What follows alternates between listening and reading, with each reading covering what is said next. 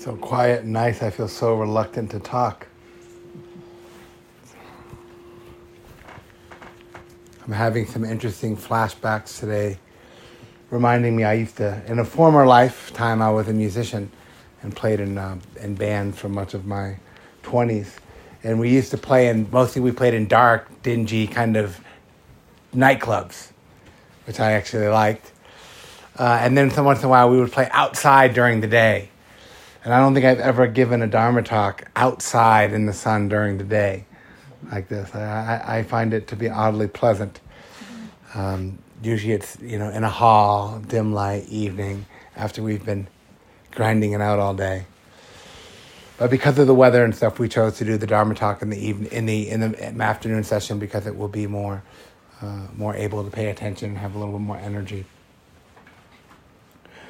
This afternoon, I wanted to uh, share and to offer some reflections on this topic of mind and mindfulness. I'm sure you've come to realize now that in, in this work, in this uh, meditation, mind cultivation, really the big territory that we're dealing with is our mind. And kind of what a slippery, rubbery, ambiguous term that is. So I want to talk about that a little bit and then I'll talk uh, quite a bit about how the how the Buddha breaks down the mind, mindfulness or mind into these what are called foundations of mindfulness, different ways of paying attention. Up until the last 150 years, when people spoke about the mind, they spoke about it in very different ways than we're used to now. The mind was talked more, it was more in art, more in emotion, more in things like uh, myth and imagery and legend and story, analogies, metaphors, similes, in ways that we would probably deem nowadays pretty unscientific. But yet at the same time, especially in the early Buddhist context, it was also described in very great precision at the same time very precise, very detailed, very uh, observable qualities. And in most of our lives, probably all of our lives, in the last 150 years, probably starting really with William James, uh, the mind has undergone a radical psychologization process in which now when we think of the mind or we speak of the mind in modern terms, we mostly speak of it in terms of our psychological experience our thinking, uh, how we feel, how we think about ourselves in the world. And that's, that's a very narrow, actually, perspective. When, when the mind gets reduced to just our psychological experience, then we miss out on a, a lot of the richness of what, what this term actually means, especially from an early Buddhist perspective. And as we're sitting, largely what you're experiencing moment to moment is your mind and all, all of the troubles and all of the woes and all of the, the things that come with having this mind. And so if we reduce it to just a psychological experience and we don't give it its width, especially with tuning into our sensory experience, it can be, it can be kind of troubling. The one definition, the Buddha is very reluctant to, he's almost blatantly kind of doesn't define this term. There is, there is one definition in modern scholarship that I like from a guy named Daniel Siegel. Some of you might know Dan Siegel. He wrote a book called Mindsight. He's a clinician. He's really kind of a brilliant guy. Uh, and his definition for the mind is an embodied in relational emergent process that regulates the flow of energy and information. So the mind is embodied, it's in the body. So when we separate mind and body, we already got ourselves into a bit of trouble. The mind is in the body as much as it's in the psychological experience. It's emergent, meaning that it kind of comes and goes very rapidly. It's a relational process, it, it relates to experience. It's a process too. It's actually, I think, important to flag that what Siegel talks about and what early Buddhist tradition talks about is the mind is not a noun, but the mind is a verb. Right? The mind is not a thing that exists but it is an event that occurs. And you've probably been noticing this reoccurring event, right? and it regulates the flow of energy and information, and information the way we think, the way that we feel. And I think this is a nice, narrow, succinct definition, but also acknowledges that we're talking about something actually quite enormous. In the early Buddhist tradition, there's three terms that the Buddha speaks about when he's speaking in terms of what we would call mind. I just kind of want to kind of go through those a bit so we can get a sense. The first one, maybe the most obvious one, is this term vijnana, which translates as consciousness, which is a good translation, consciousness. Consciousness is more the analytical side of the mind. When the Buddha speaks of consciousness or vijnana, he's almost always talking about sense, sense doors and their objects. So he talks of hearing consciousness, seeing consciousness, tasting consciousness, feeling consciousness, smelling consciousness, thinking consciousness. And so the basic premise is a phenomenological premise, which is that there's a three kind of three things that happen, and that we have an organ and we have an object. So when an organ and an object relate to each other, hearing arises. Now, if you didn't have ears, you wouldn't hear the bell, and if I didn't hear the bell, you wouldn't hear the bell. Right? It's not very profound or very mystical or very hard to acknowledge. But when he's talking about consciousness, he's just talking about that which is known. So there's a knowing capacity we would call in modern scholarship epistemology. The mind knows things. Uh, it's pretty easy to know that that's the sound of a bell because you've recognized it, you've heard it many times. And what we know or what we think we know is not always true or accurate or helpful. Right? So we have to be very weary of what we think that we know, and, and particularly that of the, the mind door, the, the thinking process that I don't know about you, but for much of my life, and even up till this current moment, I hate to admit, uh, I believe a lot of the information my mind gives me about particular moments that I find myself in. I'm like, well, if you say so. And, and a lot of the work that we have to do is to say, well, maybe not. Right? So consciousness is, is one of one of the five aggregates. It's what's being known right now, and so we come to know. There's a lot of value in coming to know sensory experience, knowing sounds as sounds, sensations as sensations, knowing that there's a lot going on, a lot more going on than what's going on in your just your little narrow psychological experience, which is very subjective, which is very narrow, which is very self-referential, right? And if that's all we have to work with, we're going to find that we get ourselves in lots of trouble. So that's a really constricted way. Another term that's used is called mano or manas, which means something like mentality. It's also part of the word attention. You know, this word attention, manasikara, is what whatever I pay attention to, that's what I'm making in the mind. Right? If I look over there, I see a tree. If I look over here, I see grass. So whatever I pay attention to, that's what the mind makes. Uh, oftentimes, just mentality. It's what organizes the thing and tells you what's what. Tells you that's a bird, that's a sound, that's a bird, that's a sight, that's a tree. Nothing very profound going on. But you can watch this stuff. The thing about it is you can see and you can start to expand your awareness to to not overlook the obvious things that we typically overlook. The third term, and probably the most profound, which I'll spend some time unpacking a little bit, uh, is this term chitta, which I think is a very important word. Um, chitta, very hard to translate, usually translated as heart mind, mind or heart mind. The, the cognitive, we would probably call it the cognitive emotional process, the process of intellection, the process of affect, the process of emotion, all of it. So chitta in the Buddhist context doesn't delineate, even though we in Western thinking we can draw lines between this is my thinking and this is my emotions, and we like to chop things up in little categories. In the early Buddhist tradition, this word chitta it doesn't delineate these things. So there's an affective quality to it. It's resonant. That the aspect of chitta of the mind is what feels. It feels sad. It gets disappointed. It gets upset. It gets hurt. It gets wounded. Right? It, has an affective nature to it. It's also generative. It also can generate uh, ideas and thoughts and memories and judgments and all those kinds of things. And when he talks about consciousness, so people what's the difference between consciousness and chitta? What the Buddha says that consciousness is to be known or to be fully known. Is consciousness is something that we need. We want to be able to delineate. We want to be able to just know. This is a sound. This is a thought. This is a past thought. This is a future thought. Uh, chitta is actually to be cultivated. So a lot of what we're doing here is we're really cultivating chitta in various aspects of the chitta, the chitta of awareness, of openness, of expansiveness, of adaptability, the chitta of kindness, the chitta of caring, of gratitude, of understanding. There's lots of different qualities that we can cultivate. So that's what a lot of what's being done here.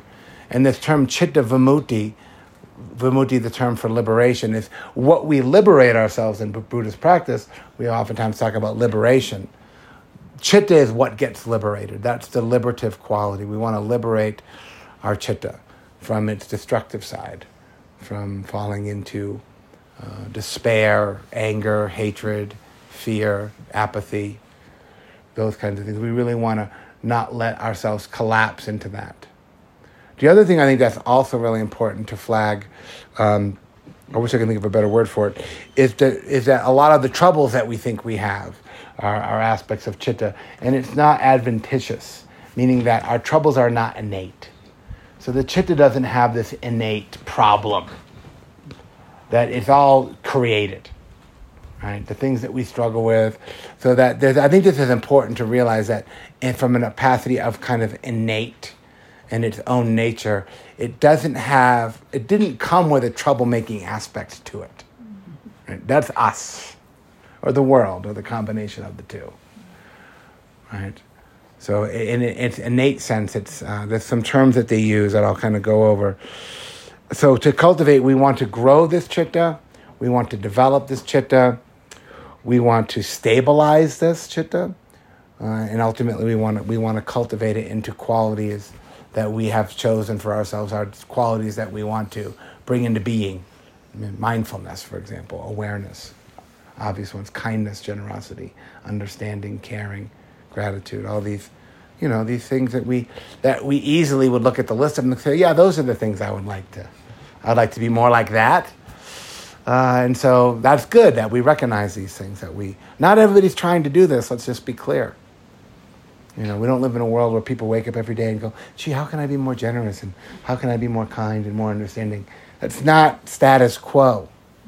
I think sometimes we forget that as practitioners, for those of us who have chosen to really create positive change in the world, that we really, a lot of times we don't give ourselves credit or we don't, we don't factor in our sila or our goodness of like, hey, like I'm actually trying.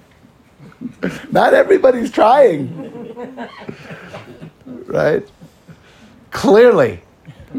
and so we can a lot of times overlook that and not really factor that in. And I think that that is a, a, misunderstanding that we can easily fall into.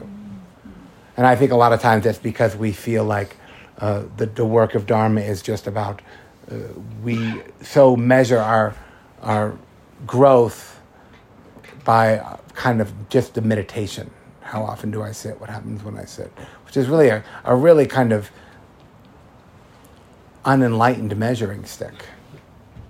So when we reduce the practice of Dharma to just this meditation practice, we miss out on the width. And part of that we miss out on this, not acknowledging our commitment to being good, to attempting, or at least trying to bring some positive change into, into the world. Right? So that, that's all chitta. That's all chitta we, we could say is more of a behavioral thing. It's more of a process. It's a very verb. It's something that we do, that we cultivate.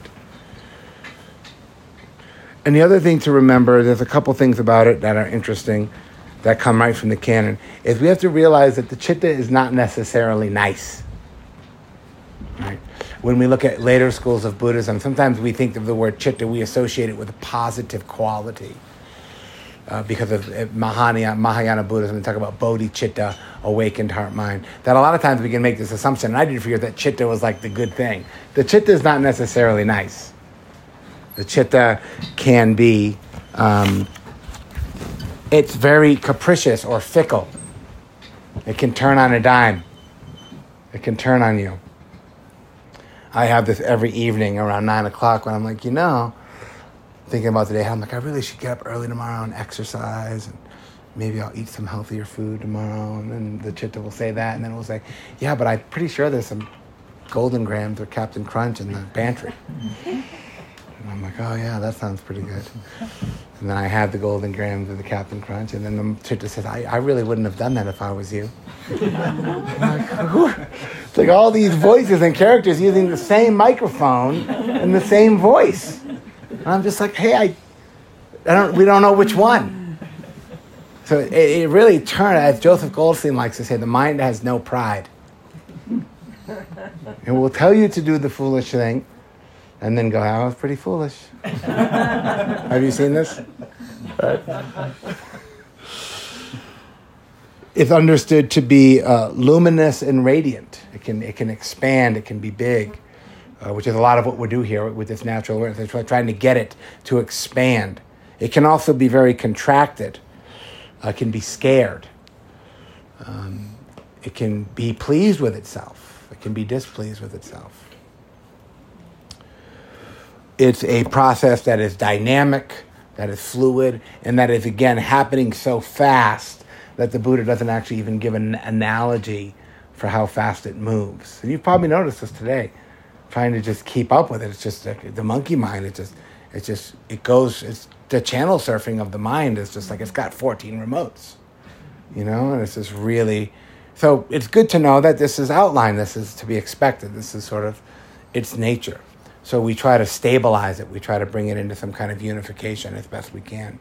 So when we can stabilize that, we can kind of be more content and feel into it. And a lot of it is what we're, the mess in here, a lot of that is this chitta, heart mind. So there's the emotional side of it, the cognitive side of it. And ultimately, what the chitta needs and wants is it wants to be related to.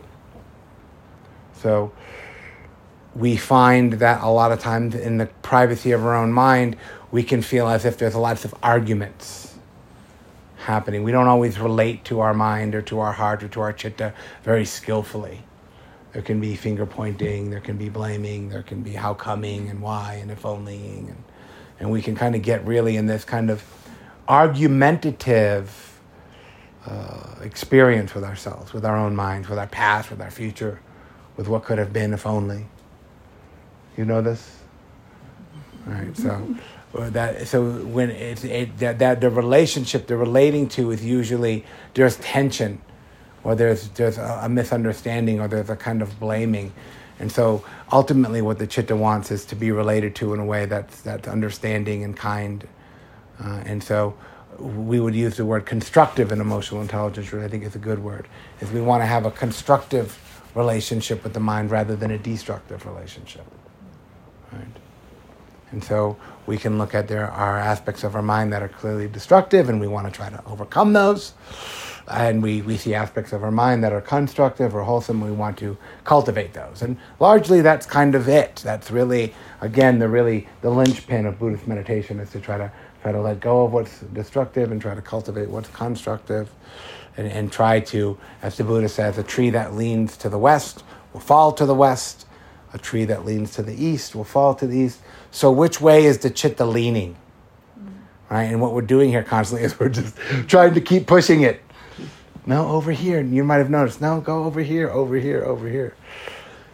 My son's obsessed with um, space and NASA and stuff, so we've been watching this show on HBO. I forget what it's called, but it's really good.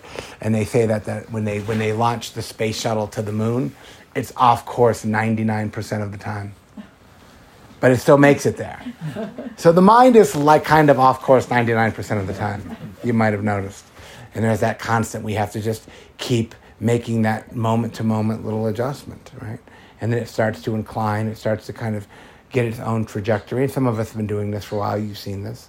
And so that's the, the slow grind of the work, right?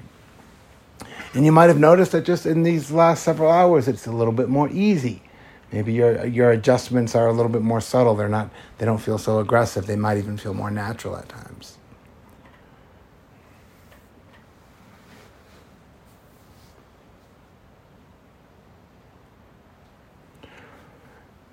And so we have this term, the mind, which is really what we want to have in a really succinct way, is, is, is cultivation, mind cultivation, mindfulness is really about learning how to have an intelligent relationship to our experience.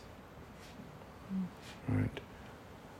which you know is, is not always easy to do. But I think that's the way to think about it. Is we want to have an intelligent relationship, and so we might say that uh, what we're experiencing is the mind. So we would even maybe say that mind and experience are kind of synonyms. And experience is a good word because it implies really everything. What's happening within my experience. I use this word a lot. I think it's a good word. So we're experiencing the mind Sometimes we're resonating with the mind and its behavior. Sometimes it's shit that we're resonating, we're feeling into what's going on right now. And sometimes we're generating. And we kind of see that there's, there's an affective intelligence that we might call an emotional intelligence. We know how we're feeling. And a lot of times, if we don't like how we're feeling, we react to that. And that's usually not, not, not so intelligent, that's more reactive. I don't want to feel like this. I don't want to have this feeling. I don't want to have this memory. I don't want to relive this old experience again here. So the, we're not relating to it in a way that's helping so much. And then we see this other word. So what? So, so if we have this word mind and we have this other word mindfulness, which is the word that we know so much about, um, what's what's going on there? What is mindfulness? How is it different? How is it the same? This word mindfulness is interesting because um, to just break it down. So, so when we talk about mindfulness as a practice, the word mind, the, we don't have any of the words I just mentioned. We have this other word, sati, uh, which means something like remember to recognize. It's a really difficult word to translate.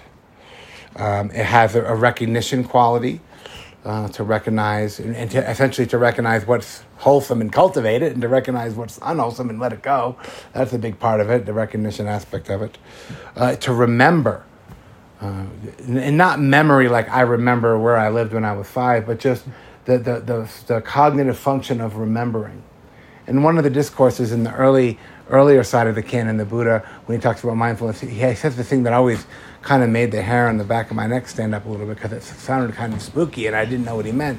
But oftentimes you'll hear, to remember that which has been said and done long ago. I was like, well, what is, what is that? What was said and done long ago that I need to remember? Right? And you don't see that. You only see that in very, very only early, early sections of the canon as, as you progress forward. Like that's not even in the Satipatthana. It's in older versions of it. And I think what that is trying to get us to do is to remember our purpose, remember our sense of integrity, remember why are we even why would we even come to a place like this and do this kind of work? Right? To remember the Dharma, to remember the teachings, to remember a kind of ancient wisdom that's been passed down for two and a half thousand millennia now. Right? And I think that what happens is we, we, we forget so this we have sammasati in, in the Eightfold Path, which is usually translated as right mindfulness. Micchasati. It's not really wrong mindfulness. It's not really right and wrong. It's just either I'm remembering or I'm forgetting. And I feel like much of the time, as I said earlier today, I still am astounded by how much I forget that which has been said and done long ago. I forget why I'm here. I forget what matters to me most. I forget uh, sometimes my, my sense of value, my sense of purpose, because I get I just get caught up in, in my day. I get caught up in the things of my life that aren't going well and aren't going the way that I thought they were going to go. And I get caught up in fear around finances or family. And I get caught up and I kind of get so reactive in the current conditions that I find myself in that I forget all this, this 30 years of data I have that has all these other, all this other information in there that I just ignore or I don't factor in. It's so easy to forget that. And we don't live in a culture or society, generally speaking, where you have a lot of external reference points that are going to remind you of that. Maybe you have a partner or a friend or a couple Dharma friends who might at times point that out to you. Other than that, forget it. There's no CNN report that's going to get you to remember to recognize that which has been said and done long ago. They're going to try to get you to react to the current conditions. Right? So that, that, that just that alone makes mindfulness a much more dynamic thing to me. And so we also look, so we look at mind here is to remember to recognize. It's a, it's a very, mindfulness is very active. Here, mindfulness is not really so much a, a noun, it's, it's a verb, it's a, it's a doing, it's a remembering, it's a recognizing. It's a, it's a, really what I think it means is to bear in mind. In each moment, do I bear in mind always my sense of integrity? Do I bear in mind my sense of worth? Do I bear in mind my commitment and my willingness to try to create positive change in the world? Do I bear in mind that things change? No, I don't bear these things in mind much of the time. It's hard. It's hard to remember to recognize that which is most important to us, which doesn't make any sense.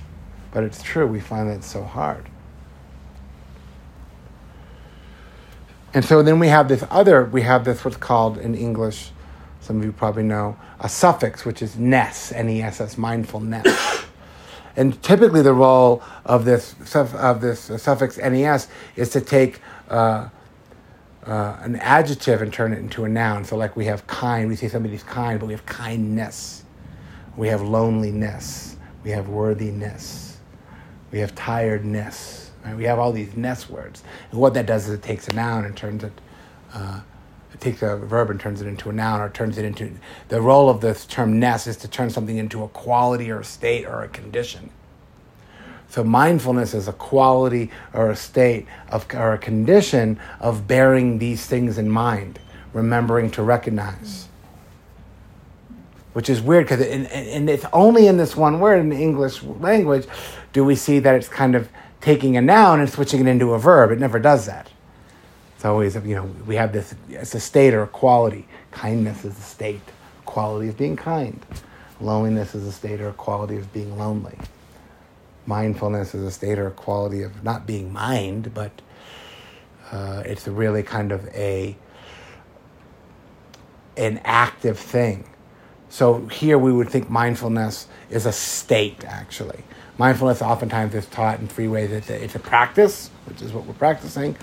Uh, it's a state, uh, which is something that we, it's actually kind of a rare moment, you might have noticed. Mindfulness is not happening all of the time. I think it's actually a lot more rare than we think. You know, I think much of my day, mindfulness is not there. Right? It's kind of rare. It also can be thought of as a trait, which I think is the long-term goal. Is we want mindfulness to have a habituated quality to it, where we just which I start to notice that too. That's one thing where I, the practice, I trust the practice over these years. There's a lot of times mindfulness will just be operating on its own, and I can be like, oh my God, it's here. God, I hope it stays for a while so I can get through the next hour. Right? But here we want to think about what it is. It's actually a state. It's a quality of being. It's it's a it's a quality of being fully attuned, to be present, to be at ease in the Buddhist psychology and the Abhidharma, mindfulness is, and I don't know if this is true, there's lots of debate on this, but I choose to believe the Abhidharma thinkers that mindfulness is called a beautiful mental factor. Mindfulness is always wholesome. Mindfulness knows what's to, it knows what to do, it knows what's going on, it knows how to respond, it knows how to to be in the current context of the situation in a way that doesn't create harm which I think even makes it, again, a bit more rare. It's a beautiful mental factor.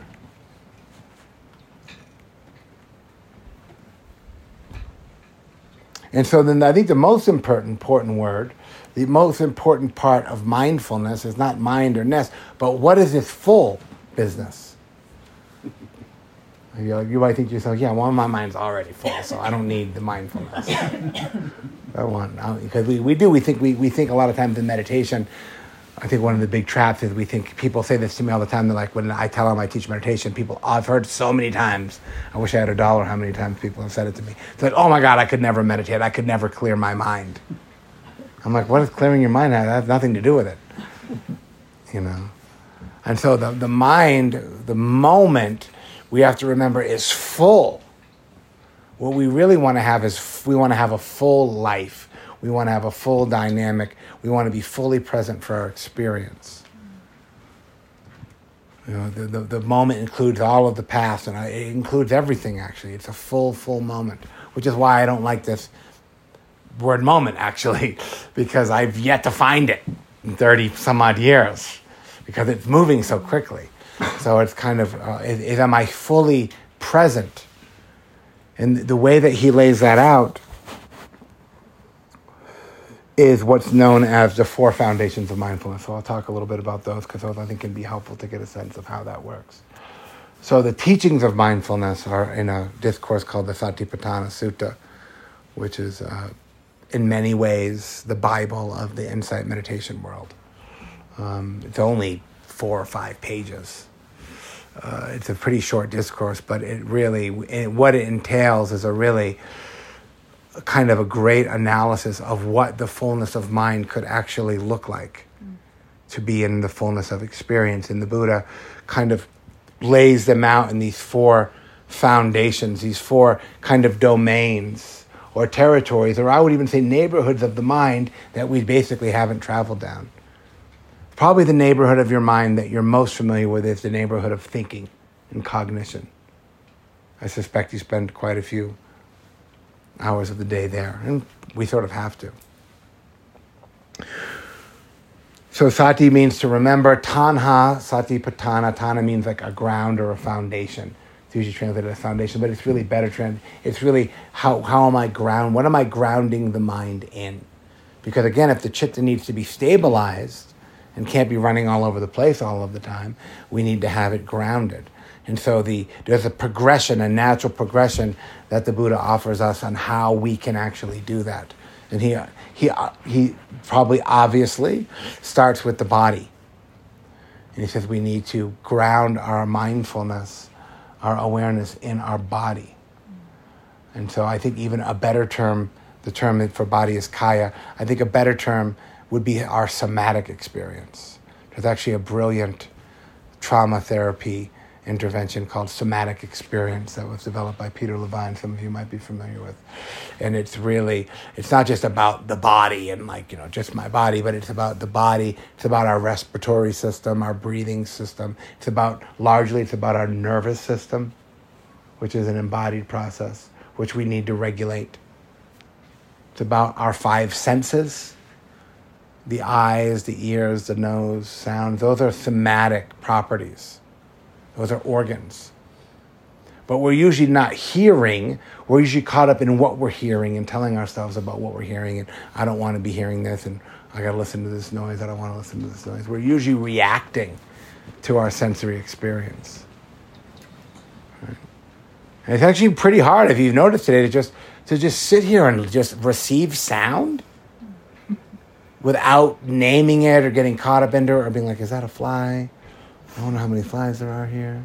I don't really see any mosquitoes. That's probably good. You know, you're just like, you're gone. What happened? Sound arose and gone. So they, there's a lot of instructions around mindfulness of breathing, uh, 32 anatomical parts of the body, mindfulness in daily activities, sati sampajano, to be aware of. That's why we ask you to be fully present when you walk from here to the dining hall, when you walk to your uh, sleeping quarters, when you when you wash your dish, to be mindfulness, sati sampajano, is to be to be immersed in the experience that you're having, rather than thinking about, fantasizing about, worrying about some other experience that you might, could be, should be happening later on. So there's an immersive quality to it, to really be inside the body experience.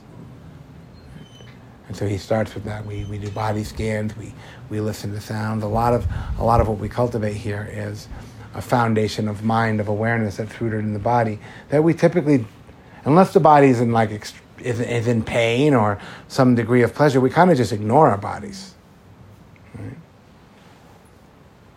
So there's also a somatic intelligence that we can start to feel into, finding ease and comfort in the body. And a lot of that is metta of trying to. A lot of us we don't we don't like our bodies. We don't like the size of our bodies. We don't like the shape of our bodies. We don't like the gender of our bodies. We don't like the age of our bodies. I don't know about you, but a lot of times it's just like I'm like I, everything would be fine if I could just get out of this body. Right? That's the problem is the body. So we actually a lot of times have a kind of destructive relationship. And you're stuck. If you're stuck anywhere, you are stuck in that body. You are not getting out. Right? It's too hot, it's too cold, it's too this. It's like so a lot of our resistance and a lot of our kind of issues are just really reacting to the body and its discomfort, its hunger, and all of the different. We don't think about that so much. But if you really think about it, I mean, 30% of your day is like dealing with your body. First of all, it's got to sleep for seven or eight or hour, hours. You got to feed it. You got to clean it. You got to clothe it.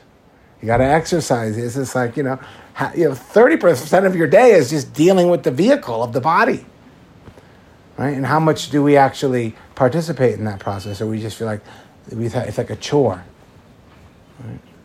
So there's so much to be learned, and the Buddha really puts this as the first foundation of something that he really is trying to get us to pay more attention to. And with that, and then and the foundations expand. The next one, which is a huge idea in Buddhist thought, is, is Vedana or feeling tone. Uh, with with with the body comes valence, comes uh, affective intelligence that we we're affected. We are so sensitive. All of our sensory experience has a tone or a quality of, of, of pleasure, pleasure and pain. The pleasure pain dichotomy and everything in the middle. Neither pleasure pain. Right? And that's really where we, we get very reactive is because we you know we like pleasant and we want more of it and we dislike unpleasant and we want to get rid of it and largely as we move through the world, as we move through life, that's our primary reactive pattern is trying to get rid of what we don't want and trying to acquire what we want. And we live in a culture and a society where happiness is measured by, you know, the goal of life is to get the things you want and to avoid the things that you don't want. That's the general attitude. Pretty much can't be done. And even those few people who have accomplished this are, seem to be fairly miserable anyway. So the strategy is bogus. But we, we, we, we're so dictated by it that we don't necessarily be aware of. So the Buddha is trying to say, to be mindful, be aware, remember to recognize that your, how you're feeling, sensory feelings are going to dictate behavior. Right? And can we have metta, or can we really have equanimity with feeling? where things can be we can be we can at, we actually can be at peace and we can be content whilst we're experiencing unpleasant experience and discomfort. We can do that. You can do that. It's possible. Right? again that's something that needs to be cultivated that needs to be learned. I have a four-year-old and he hates unpleasant. Anything unpleasant arises in his experience and he's just like goes, he, he gets mad, he reacts. He's just like, this should not be, this should not be happening right now. It's like the Dharma, and little kids, the Dharma is so obvious. I'm like, he hates unpleasant. I didn't teach it to him. All by himself, he just has declared that things not going his way, anything unpleasant needs to stop now, and I need to be the one to make it stop. and sometimes I'm the source of it, and then it gets really awkward. My other son, Emmett, who's 10 now, one time said to me, he's like, he's like, I wouldn't have. He goes, if mom would just give me what I want, like we wouldn't have any problem. he's like, on the way to school one day. He's like, I'm just saying. if you want things to be easier around the house for everybody, mom should just give me what I want. We could just eliminate all of this unnecessary suffering. And what am I going to say? I'm like, yeah, you make a good point. I'm like, that is true, actually. It's like we're just like so wired for this. It's like uh, funny, right? It's funny. You know, it's like of the feelings, pleasant's my favorite one. Like that breeze feels really, really good. And two hours ago, the sun felt really unpleasant. It's just like, and so this Vedana experience, this feeling, is a lot of times what we're trying to do in mindfulness is to not let that dictate where the chitta goes which is ironically uh, and interestingly enough, the next foundation of mindfulness, mindfulness of mind as it's classically called, is, is the Pali term is chitta. So in the Satipatthana, the Buddha says he wants us to be aware, to remember to recognize, to, to be uh, aware of, of what's going on in the chitta, the mental state, the mental behavior. And I think largely what that is, is it's in the it's a mental state, it's a mental attitude, and it has a very, very much the chitta has a behavioral component to it. The chitta is wanting this. The chitta is not wanting that. The chitta is envious of this. The chitta is jealous of that. The chitta feels unworthy about this. The chitta feels ashamed about that. So it's always a kind of behavioral thing that we start to notice, and we can kind of we can be aware of that. And so when when when we're looking at kind of the liberation process, if you look at the Four Noble Truths and the Four Foundations of Mindfulness, the third Noble Truth is about liberation. If you stand them next to each other, all four line up. So we're really trying to liberate the chitta. And one of the best ways to do that is to be more familiar and more attuned into the body and the feelings.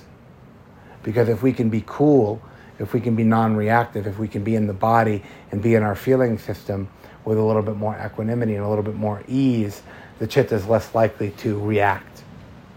And so the three that uh, Buddha singles out, he's trying to get us to be aware of presence and absence of things.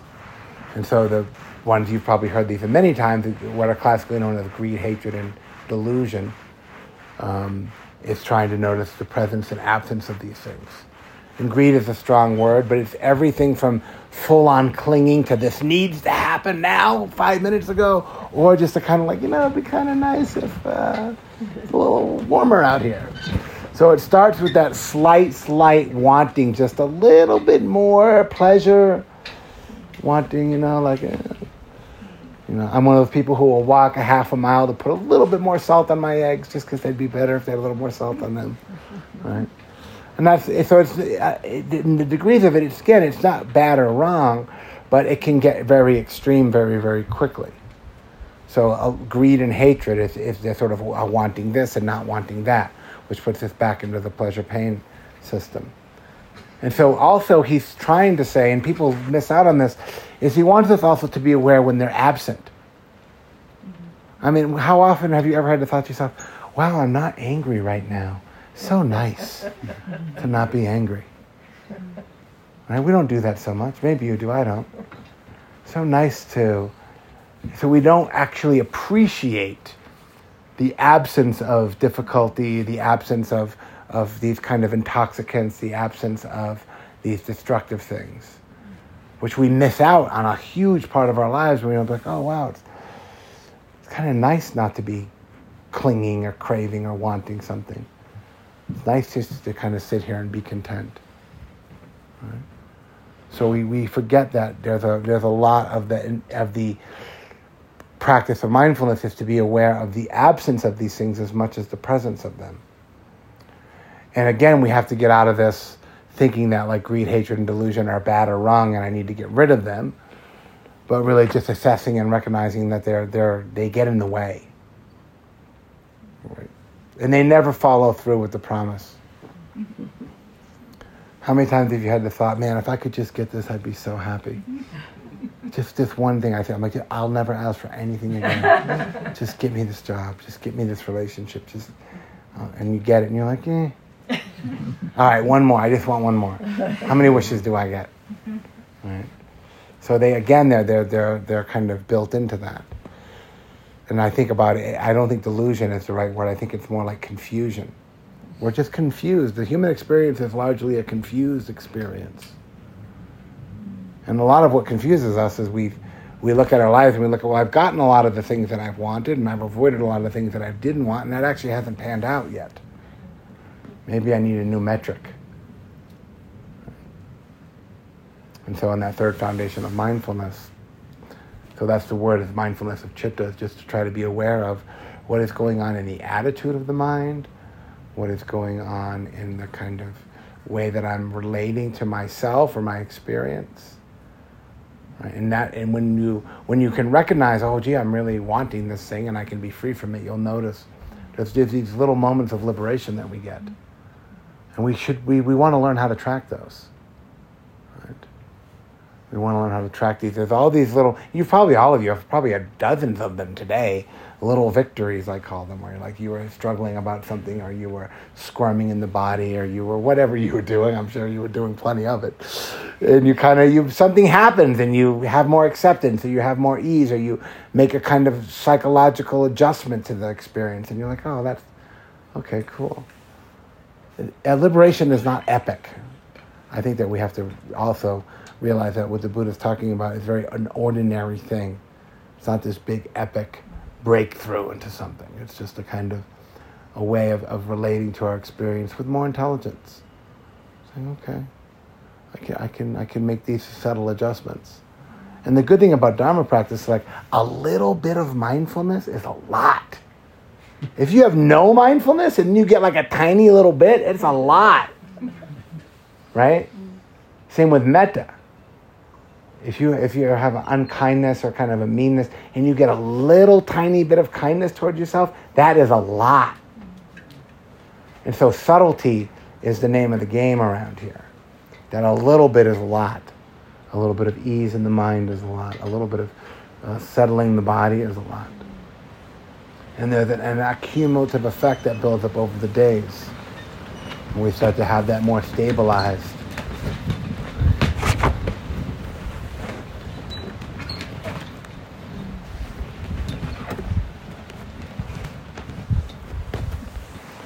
And then the fourth foundation of mindfulness is probably um, one of the most kind of under-taught and misunderstood aspects of the Satipatthana. It's translated as mindfulness of dhammas, which is a really hard word to translate. Dhamma meaning something like um, activities of mind, we could say. Uh, frames of reference, there's different, we can frame up in a Gestalt sense, we can kind of frame the moment up. But also, I think in, in the most basic sense, I think what it means is the Dharma means the teachings, so mindfulness of the teachings. Right? And so, uh, in, in a kind of simple way, in, in many ways, and I think about it in the most practical sense, in a kind of everyday language, is it's kind of a way of re, reframing the moment, a cognitive reframe. So a lot of times it's like we're looking at our experience through these kinds of frames. And one of the frames that we look at, and we'll talk about this, we'll probably do a whole talk on this at some point, is we, we get caught up in what are called hindrances, uh, craving and aversion, which I've talked a lot about. But we see that a lot of times we're looking at the moment through this very small frame. I want this and I don't want that, which makes me restless, which makes me doubt, which kind of uh, these hindrances, what they do is they block or they obscure or they're actually in the way of the liberated mind. And so they can be very difficult to work with because what we're talking about here is a whole taxonomy, rich list of kind of unproductive mental habits that you've developed. Right? And that's a big territory. So we have to realize that this is the fourth foundation of mindfulness. We're not being encouraged to necessarily start with this. So the system is designed for us to really, and the retreat process designed for us to really kind of get down more into that body get more into this simple awareness, become more aware of the feelings, become more aware of the mental states. And if we can kind of cool that down, then we can begin to work with that dynamic process of kind of mental events, thinking, habit patterns of the mind, you know, criticizing, judging, blaming, if onlying, what ifing, all of these kinds of things that they just we get we get we get swept up into these kind of thought loops, habits.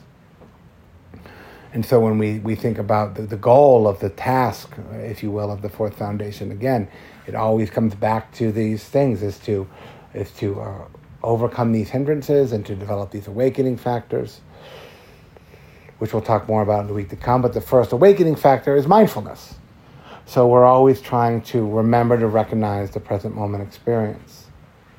And so what helps is by when we can remember to recognize that we've been thinking and we're caught up, we can open back up to the sound. We can come back into the body. We can feel the breeze. And when you're back, the good thing is it's not five miles into the woods and five miles out of the woods. As soon as you're back, you're back.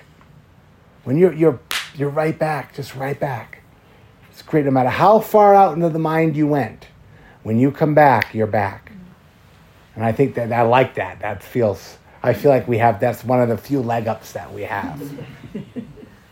when you're back, you're back. Right? And so we're kind of we, we want to practice that kind of coming back and coming back. And so mindfulness, the fullness of mind, is a mind that is that is always bearing these things in mind. That's that's clocking and tracking the body, the body movements, the body hunger, the tired body, the pain body the unpleasantness of the pain body and not trying to react to these things. Right? And it's taught us the direct path to liberation, the teachings of Satipatthana. And there's, as, as you probably are all aware, this mindfulness shows up everywhere in our culture. There's everything from what we're doing here, which is to me very traditional, very early Buddhist ideas of mindfulness, all the way up into your MBSRs and all of your MBIs that we see, mindfulness based everything now, right? uh, because there there has been a recognition, uh, especially in the in the um, in the psychological world, in the therapeutic world, that that a lot of therapeutic interventions go much better if mindfulness is an added feature, which I think is very encouraging because I think that for many of us, and myself included, I'm not a scientist by any stretch, but when science verifies something as being true or good or useful, I think most of us are a little bit more open minded. I think the science side of mindfulness is really, um, you know, for many, many years, these, you know, these, these retreats are all full now. You know, I used to sit retreats at IMS in the 90s and they were like maybe half full. Now, you, if you want to go to sit at IMS, good luck. You get on like a waiting list of like 125 people. So uh, mindfulness is really, um, it's not the end, it's kind of really the beginning of the story. Mindfulness puts us on a level playing field, maybe, where we really can kind of make changes to our experience and we can really so it's not the end of the story it's not you know it's not mindfulness for the sake of mindfulness it's what we use and how we can use the mindfulness to navigate moment to moment experience to navigate and to look at our life in the whole picture. And and the one thing that's really encouraging that I like is the the evidence around, you know, having a daily practice is good, but if you look at the book like Altered Traits by Richard Davidson and Daniel Goleman, a lot of these people, that these these multi-day silent retreats is like a massive systems upgrade. Because I mean, like most of us, you guys have probably already meditated more today than you did last week right? You know what I mean? So, like at a seven day retreat, you guys are going to meditate more in seven days than probably most meditators do in an entire year, right? This is why I always say, don't squander it, you know? And, and, and, and, and understand that there will be unpleasantness, there will be discomfort, there will be confusion, there will be doubt. You'll get all of that. But don't forget what happens is we, we, we, we become very identified with that. I don't know why that is. We get identified with the bad things. maybe I shouldn't have come. This is too hard. I'm just sitting in the hall. Where else could have I have gone? And once the doubt gets in, whew. And that's, that, that's to me the most destructive hindrance of all, because that is the one hindrance that will actually get you to get in your car and drive away. I used to have friends drop me off at retreat. I'm like, I need someone to drop me off because if I have a car, I'm not going to make it through the first two days. Right? That's one thing that's good about Vallecitos. It's not that easy to get out of here. you know, like Spirit Rock, you can cruise down to the Starbucks if things get weird, but Vallecitos, you have nowhere to go. That's why I like this place so much. It's like you're really here, and I think there's a lot of value in that. I mean, if we were in downtown Albuquerque or Denver or somewhere, it'd be like really hard to not just pop over to the local whatever. So we've really, the conditions here are very conducive and very appropriate and very well designed for us to be able to do this kind of work. And so when we, we think, when we think about the mind, we want to realize that it's the ultimately that just it's a massive neighborhood. Hmm. It's a huge city and we have the neighborhoods of the body, of the feelings, the mind states, the frames. So we want to make sure that we kind of continue to let that heart mind, that chitta, we want to we want it to be big, we want it to be abundant, we want it to be expansive. We don't want it to be tight and to be small and to be little. Right? And so, so everything that you're doing here is contributing to that. Even taking a walk and looking around, you know, and, and, and if nothing else, even if this whole week is total hell and you suffer the whole time, your nervous system will be grateful. It's really hard for your nervous system to get dysregulated in a space like this. Like you really got to work yourself up. It can be done. so it's just a matter of, and, I, and again, I, and I think this is where I land is that again with the, with this Dharma work is that I think there, we are being encouraged, and I think we're being asked to trust a process and to trust something that we'll probably never fully understand. And if we have to understand it to trust it, that's not a good position for us to be in.